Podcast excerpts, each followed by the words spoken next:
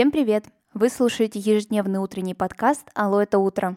Меня зовут Ксения Родионова. Я люблю рассказывать истории и размышлять о великом, чем и занимаюсь здесь с понедельника по пятницу. Устраивайтесь удобнее и слушайте новый выпуск подкаста «Алло, это утро». Диалекты регионов России.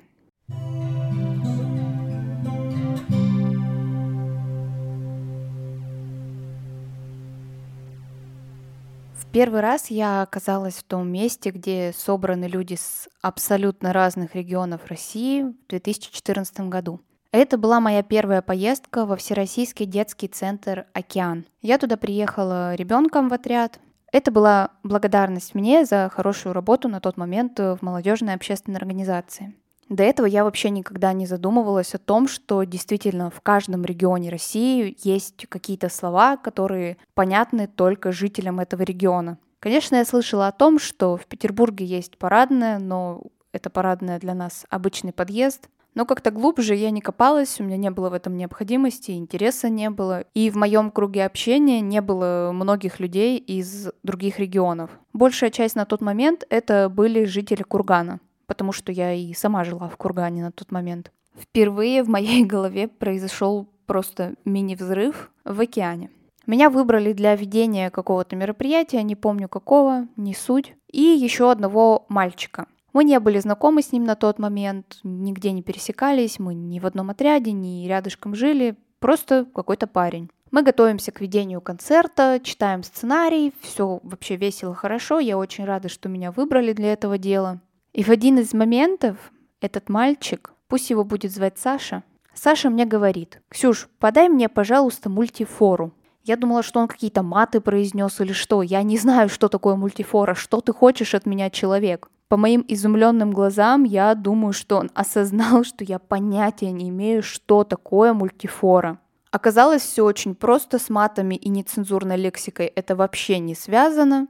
Оказывается, что в некоторых сибирских регионах так называют файл. Просто тот файл, в который документы складывают, бумаги какие-то. Те файлы, которые вы можете прикрепить в какую-то папку. Грубо говоря, пакетик с дырочками для бумаги. Я настолько удивилась, что, мне кажется, мое удивление вообще не передать словами.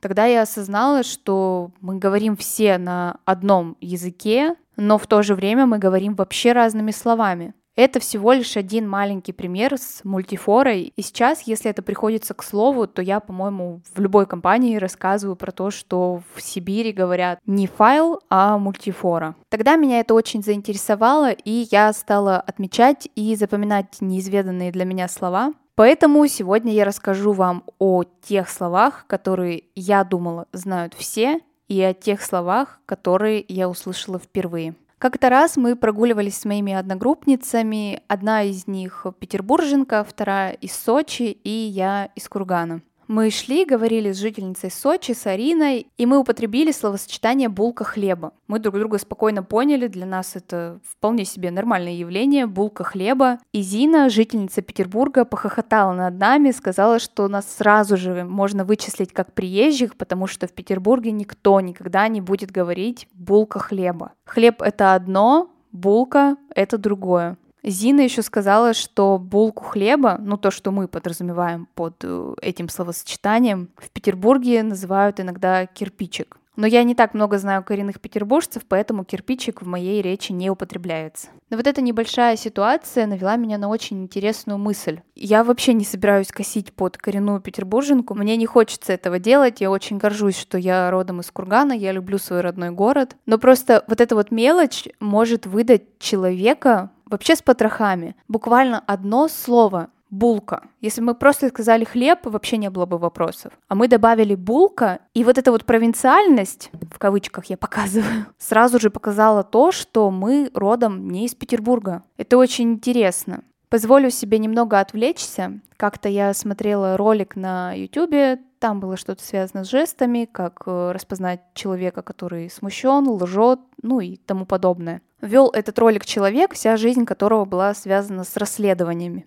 И он рассказывал про дело, которое было на полшажочка от того, чтобы зайти в тупик. Не могли люди найти достаточно доказательств в пользу какого-то подозреваемого. И потом уже осужденного человека выдала одна малейшая деталь. Он нес букет вверх э, бутонами. В разных странах принято по-разному. Когда вы несете букет, вы его либо кладете на руку, и бутоны смотрят вверх, как они и росли, либо же вы несете его как э, веник, грубо говоря. Бутоны смотрят вниз. И именно по этой детали человека распознали. Представляете, насколько сложная исторически сложившаяся система жестов, мимики, слов, по которой можно вычислить человека вообще по одной малюсенькой детальке. Как, например, нашли преступника по его способу переноски букета, или же то, что Зина вычислила нас с Ариной, что мы не местные, только потому, что мы сказали «булка хлеба». У Яндекса иногда ведутся очень интересные исследования на эту тему. Например, есть детская считалочка, которую, я думаю, многие из вас знают. Ее начало таково. Жадина-говядина,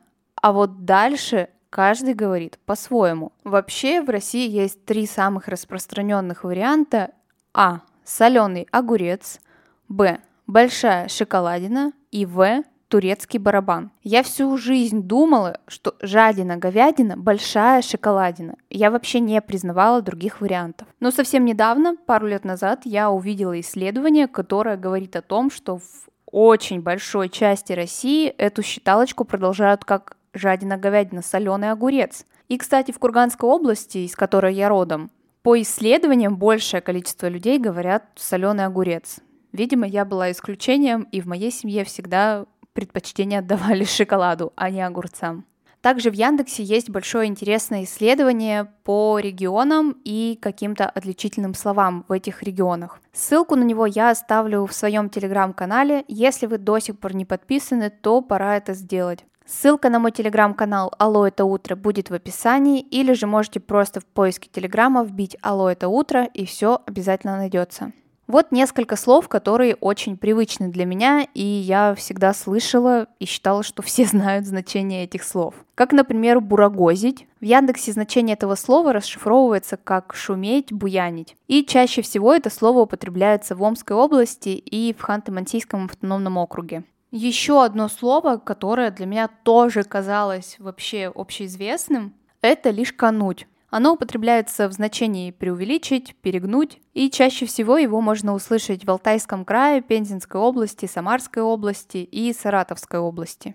Ну и тройку лидеров слов, которые я считала общепринятыми, закрывает слово «изнахратить». Оно употребляется в значении «испортить». И чаще всего так говорят в Иркутской области и Красноярском крае.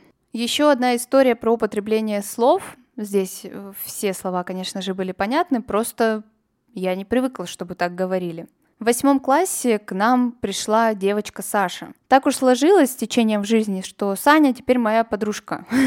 Саня, привет! И когда она пришла к нам, а пришла она к нам не из соседней школы, а переехала из Нижнего Новгорода, мы, естественно, все начали общаться, и в один из прекрасных дней Саня говорит, дай мне замазку. Мы все были в шоке, потому что для нас всю жизнь это был штрих – мы, конечно же, посмеялись над Сашей, но как-то мы это забыли. Саня продолжает говорить за маска, на штрих она как-то не перешла. Ну и если честно, сейчас крайне редко в нашей дружбе можно найти ситуации, когда нам понадобится употребление этого канцелярского предмета. Позже, когда я, опять же, собралась во Всероссийский детский центр «Океан», уже во второй раз, я прям тогда в классе всем устроила допрос. А как вы называете эту замечательную спасительную вещь? И оказалось, что правда в части регионов называют замазка, в части штрих, и оказалось, что есть еще одно слово — корректор.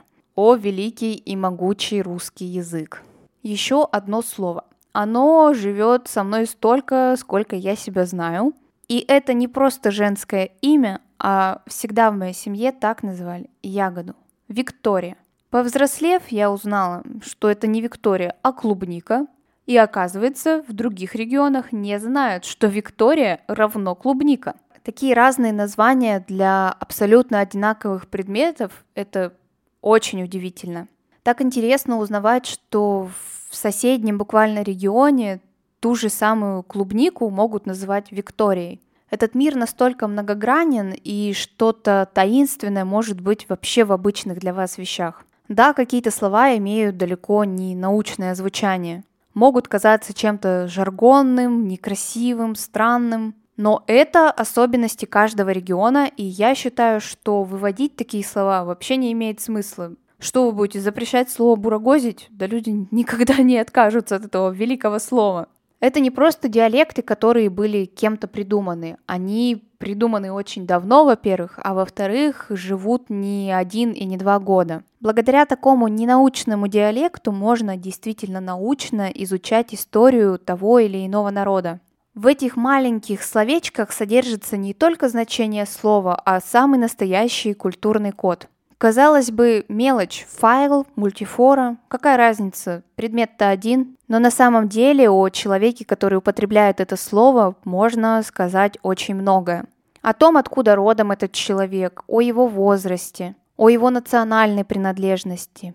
Так что диалекты – это кладезь для лингвистов. Диалекты не заканчиваются на парадной и подъезде, поребрике и бордюре, куре и курице – это действительно огромный пласт нашего культурного сознания, который изучить до конца никогда не удастся. Потому что каждый день появляются новые слова. Одни приживаются и очень надолго, какие-то могут ярко вспыхнуть и быстро угаснуть. А наша страна настолько огромна, что диалектов в ней ух, огромное количество. Теперь, когда я слышу какое-то непривычное для меня название привычного предмета, я думаю не о том, насколько интересно переплетены буквы в этом слове, а о том, насколько великая и могучая сила у языка, на котором мы говорим. И это, конечно, не выдуманные слова, у каждого из таких диалектов есть своя история. Какое-то слово пришло из другого языка, какое-то трансформировалось из другого слова. В общем, диалекты регионов России – это очень интересно и никогда не будет изведано до конца. Спасибо, что вы прослушали этот выпуск, мне очень приятно.